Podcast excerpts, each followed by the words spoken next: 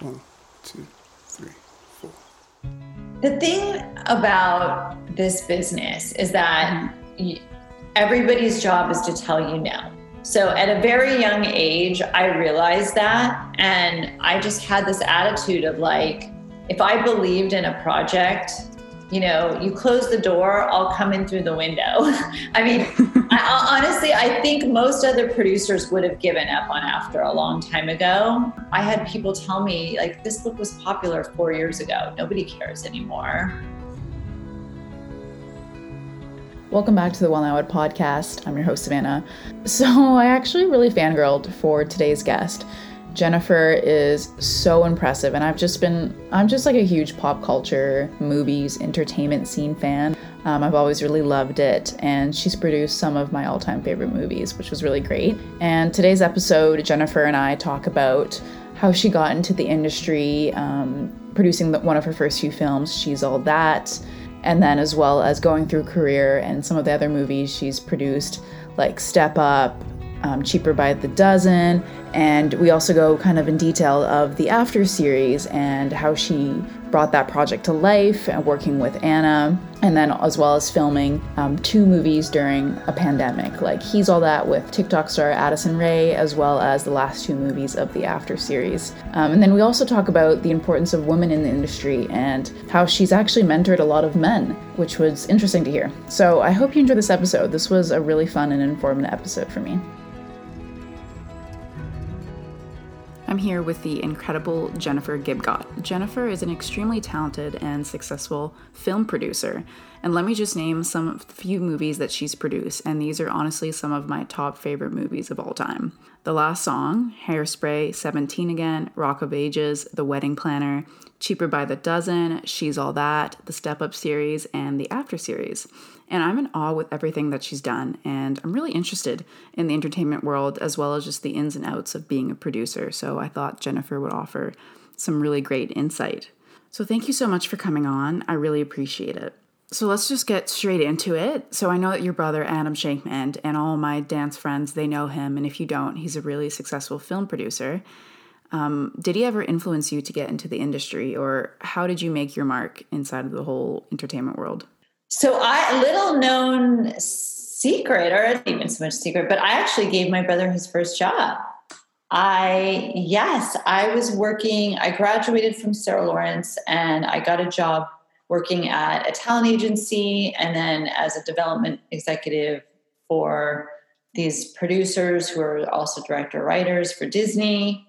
And through that, like worked my way up and got a job running a a production company called Tapestry Films, and I was reading a lot of scripts. And I sold this movie called The Wedding Planner, and my brother was a choreographer, and he gotten into Sundance, and he was looking to make the transition. Wow, I have this script, and it's it reads almost like a 1940s screwball comedy because we used to watch those movies all the time. And I said, "There's dance numbers in it, and I think you'd be perfect for it." And so I brought him in and he got the job. So uh, I produced his first movie. And mm-hmm. it was through that experience of working together that we launched our production company, Offspring. Oh, that's really interesting. I had no idea that you actually gave him his first job. So I think I heard in another interview in college that your major was creative writing and your minor was in dance. So, how did you learn to combine both of your passions in your work um, now with producing? Well, I mean, absolutely by making the Step Up series, that was, mm-hmm. you know, one of the most fun, rewarding, you know, film series I've ever made, just because it combined two of my passions. Um, definitely, you know, making musicals. We made both Hairspray and Rock of Ages together. You know, I, and I've got more coming. That's awesome. Yes. And for people, let's just break it down like the basics for people that don't know. What is your role as a producer? Producers are actually the first ones in, really. We find the material, whether it's a book, an article, an idea, a screenplay. We sell it to a studio who finances the movie or an independent financier. We hire the director, and alongside the director, we cast the movie um, that is after you know developing the scripts and everything to the point where whoever's financing it says, "Okay, I'm ready to go make this movie. Then the next step is finding a director, casting it, and then um, being on set, you know, by the director's side to make sure that, you know, the author's vision or the studio's vision is getting conceived, uh, that we're staying on budget, and sort of being the liaison between the director and whoever's financing the movie. Very cool. Yeah. So you would say it's like definitely more on the the business side. So like, what are some of the everyday um, skills you think that someone needs to be a successful producer? Well, there's two different kinds of producers. There's a creative producer, and then there's a line producer. And the line producer controls the budget, and you know the the crew answers to them. I'm a creative producer, so my job is finding stories, and that's mm-hmm. what I mm-hmm. do. I spend a tremendous amount of time reading. I spend a tremendous amount of time uh, working with writers on screenplays and developing ideas. And then when a movie goes, then I have to go on location. Right. Yeah. And I'd love to chat a little bit about um, some of the films that you co-produced earlier on your career. And that's She's All That. That's I think that's honestly my favorite film of all time. I absolutely Aww. love that film. It's, You're gonna love great. the the reboot then. Yes, I know. I know it's he's all that. So I wanted to ask, how was your experience with the original movie, um, She's All That, to now where you filmed um, during a pandemic with the remake? So and some of the original cast as well. So do you mind touching upon yeah. your experience there? I don't at all. Um, yeah, so the She's All That was really the first movie that I ever produced. I actually came up with the idea for it based on wow. the fact that I grew up on you know, all of these John Hughes movies and 16 Candles was one of my favorite movies growing up and Pretty in Pink. And um, I felt like at that time I was in my, you know, mid 20s and I was like, God, there aren't enough of these movies coming out and getting made. And Clueless, I believe, had come out and gosh, I'm trying to think, but I, it just felt like the time was right for that. And Oh, and then they started making a lot of teen thrillers, like I Know What You Did Last Summer and movies like that and Scream. Uh, I had this idea of like, why not take Pygmalion and update it and set it in high school, present day? Uh, brought the idea to Lee Fleming and we developed the script together and then sold it to Miramax. And yeah, that was super exciting. We we cast Freddie first, and then we did a search for who the girl was going to be and uh, Rachel went out over a lot of other young actresses at the time. Um, you know, we cast Paul Walker, which I mean, when I look back on that cast, Gabby, you know, everybody, um, Matthew Lillard, I mean, Usher, we had an amazing cast for a teen movies that we only made that movie for $10 million. So, wow. It, it was such a great experience. And Rachel's so lovely. And yeah, so she's playing Addison's mom in the, in the reboot, but isn't playing Laney Boggs. She's just, uh, you know, the idea was not to do a continuation, but to do a, a complete reimagining where we do it from the girl's perspective this time. That's awesome. Yeah. So Addison Rae starring in that. And how was it filming during like a pandemic and how different was it from the original movie? It was really challenging, really, really challenging because especially we shot it in LA. And when the movie was greenlit, the cases had gone down considerably. And we were all thinking that the city was, a, was on the verge of reopening once. And so we started pre production. And as we were prepping the movie, things started to get worse. And it was it was scary. You know, we we all though we were so safe, we you know the studio sent out a letter to everybody that basically said like you know please just put the movie first. So everybody was so responsible. We all were masked up all day, but none of us during production did anything other than go from set to home and you know like I certainly wasn't going out or leaving my house on the weekends and we were, you know, I was joking because my partner and I were just sitting there with those spray sanitizers all day. um, but we made it. We made it through without any cases. So we were really lucky. I'm so glad to hear that you guys were actually able to film that movie really safely. So I know that you produced all four movies of the After series, and I actually interviewed Anna Todd and Castille Landon the director of the last two movies, on the podcast. And I absolutely love the After series and Anna's story. Um, she's created such a big community all over the world, and it's really inspiring. So I'm just wondering were you a fan of the books beforehand, and how did you bring this project up into a movie? So um, I had read after when, before it had even, just when it was still on Wattpad, before she even signed the book deal. Um, so Anna was only 24, I think, when we met. I sold it to Paramount, was developing the script with them. And right around that time, I had started an Instagram account. And as I was developing the script, she had tagged me because Anna and I were spending time together when she would come to mm-hmm. town. And all of a sudden, like all these young girls over you know the course of a few years started writing to me and DMing me and saying like please make after please make after and I was obviously working on other things developing other things but I kept going to Paramount and saying, I think there's a really big fan base around these books because these girls are writing me all from all over the world. And if I don't get them made, they're going to hate me. And also, I love Anna so much and I love her story. Mm-hmm. Um, I'm not even just talking about the story of After, I'm talking about her personal story. Yes. So I made her promise. I said, I'm going to get these movies made. And after four years, and it certainly wasn't my executive at Paramount's fault because she really, really tried very hard to get the movies made, but they there kept being these regime changes at. Paramount. So finally, um, after four years, I just said, you know, you got to give them back to me. And so I made a deal uh, with Paramount that they would let me have the movies back if I made them, only if I made them independently. So I had to go out and raise the money to make them independently. Um, I partnered up with this sales company called Voltage Pictures, who's a foreign sales company, and they mm-hmm. they raised the money through foreign pre-sales.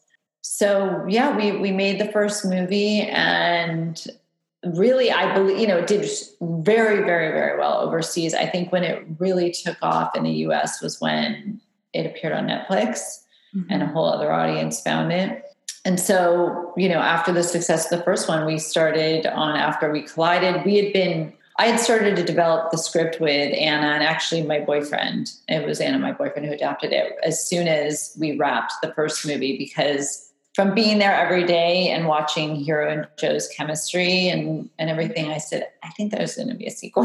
I just had that feeling. So we started, the three of us started working on the script together. And uh, yeah, so when the movie came out, we were ready to go, which was why we were able to move so quickly and go into production on the second one right away. Like Voltage said, okay, great, hire director, let's go. Mm-hmm. And so that happened really fast. And the same thing really happened once we wrapped the second movie. Um, Voltage said that we could start to work on the scripts for three and four. Oh, wow, that's such a lovely story. And I know that the After series has gone through a lot of changes, whether that's due to COVID and you had to change filming locations or do some recasting and whatnot. So, how have you navigated all of these changes? And as you know, the fan base for After is huge and kind of having those expectations and pressures on your back.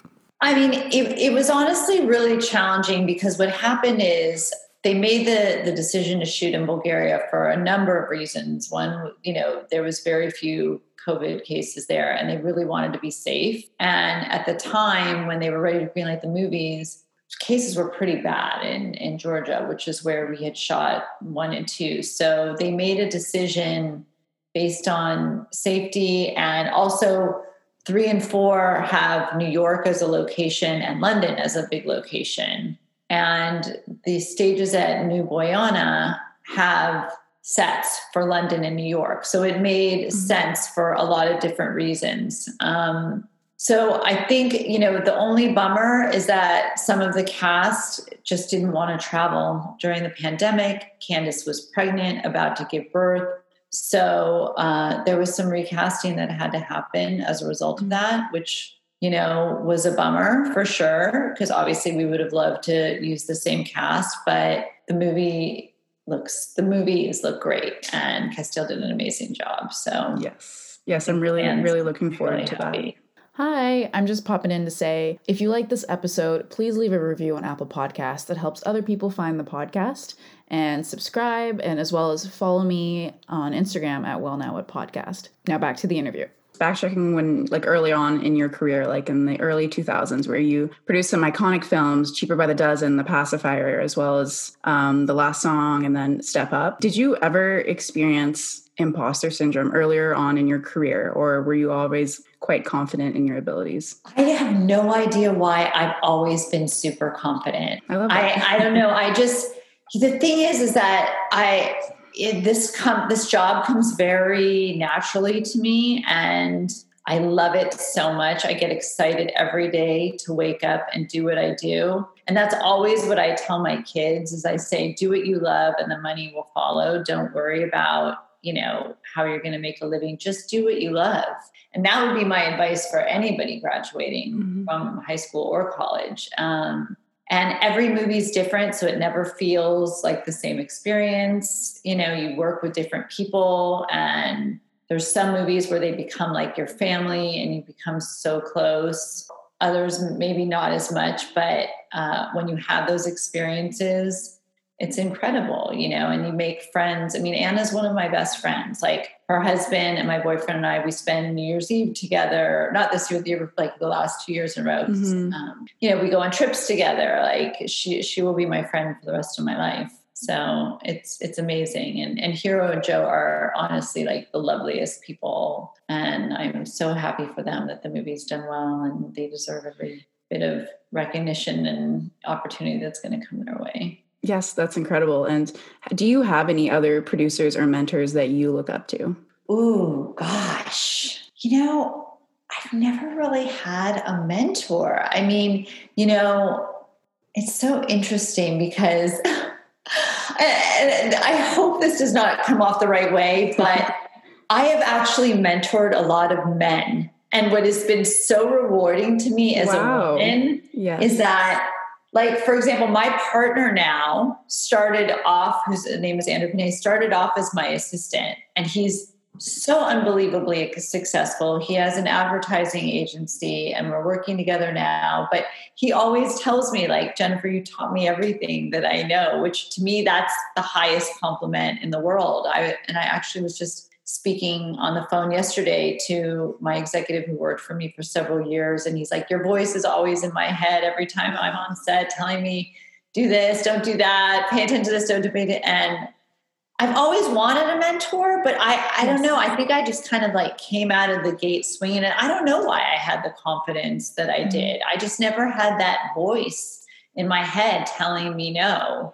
It's that's, just a personality yeah. thing, I guess. Yeah, that's so refreshing because I know it seems like in the entertainment industry, maybe it's changing, but it's obviously dominated by men. So it's so great to hear that you've never doubted yourself because even for me, I experience imposter syndrome a lot, and I always think I'm not good enough or I'll doubt my abilities. But I've kind of learned over the years is you kind of just gotta fake it till you make it. I know a lot of people say that, but it it honestly works. But it's really inspiring to see how accomplished you are and how successful you are and how many others that you've mentored. So, yeah, it's it's really admirable. The thing about this business is that mm-hmm. everybody's job is to tell you no. So at a very young age, I realized that. And I just had this attitude of like, if I believed in a project, you know, you close the door, I'll come in through the window. I mean, I, honestly, I think most other producers would have given up on After a long time ago. And even when I got it out of Paramount and I went to go raise the money, um, I had people tell me, like, this book was popular four years ago. Nobody cares anymore. You know, nobody's going to care. This book had its sales. They looked at the data. You know, there's many reasons why the movie shouldn't have gotten made, but you just need one yes. That's the mm-hmm. beauty of it. You need one yes. That's incredible. And have you had any other moments of failure, maybe? And how did you learn from them, or how did you adapt from any of those moments in your career? Oh, God. I, I mean, there's things obviously that I regret tremendously um, that I can look back on. Uh, for example, like way back when um, I had the opportunity, I was submitted Pitch Perfect and had the opportunity to produce it with Liz and Max. And I, I was going off to make Rock of Ages. And so I, you know, which was, by the way, the most fun movie to make ever. And to be able to work with Tom Cruise and Julianne and, and Diego and everybody, we have the, we had the best time. But, you know, seeing, then the final product of Pitch Perfect and what those movies became, I'm like, oh. you can't uh, do it all, though. I guess. you, no, and you you've got to. Life is about choices, right? You've got to make choices. So, you know, listen, you're going to make mistakes. Everybody does. Nobody's perfect, and and nobody can have a perfect batting average either. You know, some movies are going to work, some aren't. Some are going to work better than others and you know you learn from those experiences and what are some of your like all-time favorite movies that you produce? I see that you have Step Up, like the poster back there behind you. Oh. um, absolutely love that. I think I heard an interview that it, uh, Channing Tatum, like the main character, wasn't actually supposed to be a dancer. He was supposed to be a musician, right? Or yeah, yes. I, I, was laughing because I was also going to say, but I also have this. Um, I have people can't see, but I have like. Um, some of my posters and stuff in oh, my wow. That's lovely. Yeah. Yeah.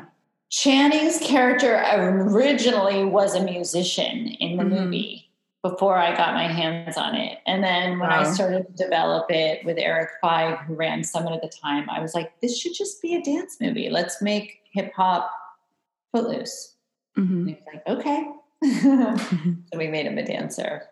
So, wait, what are some of your favorite ones that you've produced? Oh, gosh. I mean, that I'm most proud of, or that I had the most fun making? That I'm most proud of. Most proud I would yeah. say, I would say, Hairspray 17 again, the first step up. Even though I love, I love the whole series, um, mm-hmm. that was just like that holds a special place in my heart, and especially too because Anne Fletcher is a very dear friend who directed it. You know what? And one of the most rewarding things, and after, of course, mm-hmm. um, one of the most rewarding things is I've worked with a lot of female directors. And I would say if there's something that I'm most proud of just in my career, it's giving so many other women an opportunity. And I did it like before the whole Me Too movement, you know, mm-hmm. and Anne Fletcher, Nanette Burstein, Trish Sie, um, obviously Jenny and Castille. I've worked with a ton of female directors, and that feels incredibly rewarding. That's incredible. Um, so I'm wondering. I know you said by day by day you do a lot of reading, but what is your day to day look like when you're not on set and like when a movie's been produced? And also, what do you look for um, when you're looking for like a script? Uh, I spend my days reading a ton on Zooms with studio executives and uh, writers working on projects, reading articles that could be movie ideas, returning emails, returning text messages. mm-hmm. uh, and right now I'm in post production on the three movies. So pretty soon that will be virtually editing, you know, the movie, although I've already started some of that. Um, and what I look for, in all honesty, is I look for commercial viability, one, because it's so much work to make a film. And I I would hate to just spend that much amount of time working on something that nobody ever saw and that never saw the light of day. I also just look for stories that move me, have a positive message, something positive to put out into the world, um, especially in these times. Uh, true life, inspirational stories, or stories of like, you know, even after at its core is a story about uh, an alcoholic who gets saved by love, you know, mm-hmm. and I have a lot of people near and dear to me who are in recovery and so the story actually really struck a chord with me. People don't realize really what after, I mean, the readers do, but yes. people in the outside world don't really realize what after in its essence is about. Yes, and and the books are obviously they're so they're so long actually, and it's hard to mm-hmm. condense everything into into a movie. So kudos for you guys for really like keeping you know keeping the book's essence and keeping true um, mm-hmm. to Anna's story, which is awesome. And I was and I'm just wondering what are your future like aspirations and goals as a producer? Like what are some other things that you'd love to check off on your um, career on like bucket list? I guess. Wow. I mean I, I mean, you've already accomplished so much, but oh, you're super sweet. I mean, I guess you know everybody wants to make that sort of like award movie because I'm I'm somebody who makes I make commercial movies, but they're not necessarily you know critic critically acclaimed movies. I mean, they're they're usually have a really high audience score and a not so great critic score because that's just uh, not the kind of movies that I make. But would it be great to make one of those one day? Absolutely, for sure. Um, and here's the weird thing is I actually have a few that I'm developing, but those are the hardest to get made, in all honesty. Right. There's something that I have right now, though, that's based on a true story that I'm working on. I can't really talk about it, but if that gets made, that will be the most gratifying movie of my career because it's just wow. such a beautiful, inspirational story for women in particular. Wow, I'm I'm looking forward to that. And I just have one last question. Do you have any advice or recommendations for someone that's wanting to get into the entertainment industry if they want to be a producer where should they start? I mean, they they need to just know the hours are really long. You've got to mm-hmm. love it. You've got to be willing to sort of give your life over to it, particularly in the beginning. My advice for people that I always give is if you think that you want to be a director, start by assisting a director. If you think you want to be a producer, be a producer's assistant, be an editor's assistant. The only way to truly know what this job is is to actually assist that person and figure it out. Like my assistant on He's All That had just graduated from film school and she's like, after working on the movie with me, going, you know, set with me day, she's like, I really knew nothing about making movies until this experience. like there's you can't replace school with the actual experience of doing it because how are you actually going to know what that job is you know yeah, that's that's excellent advice.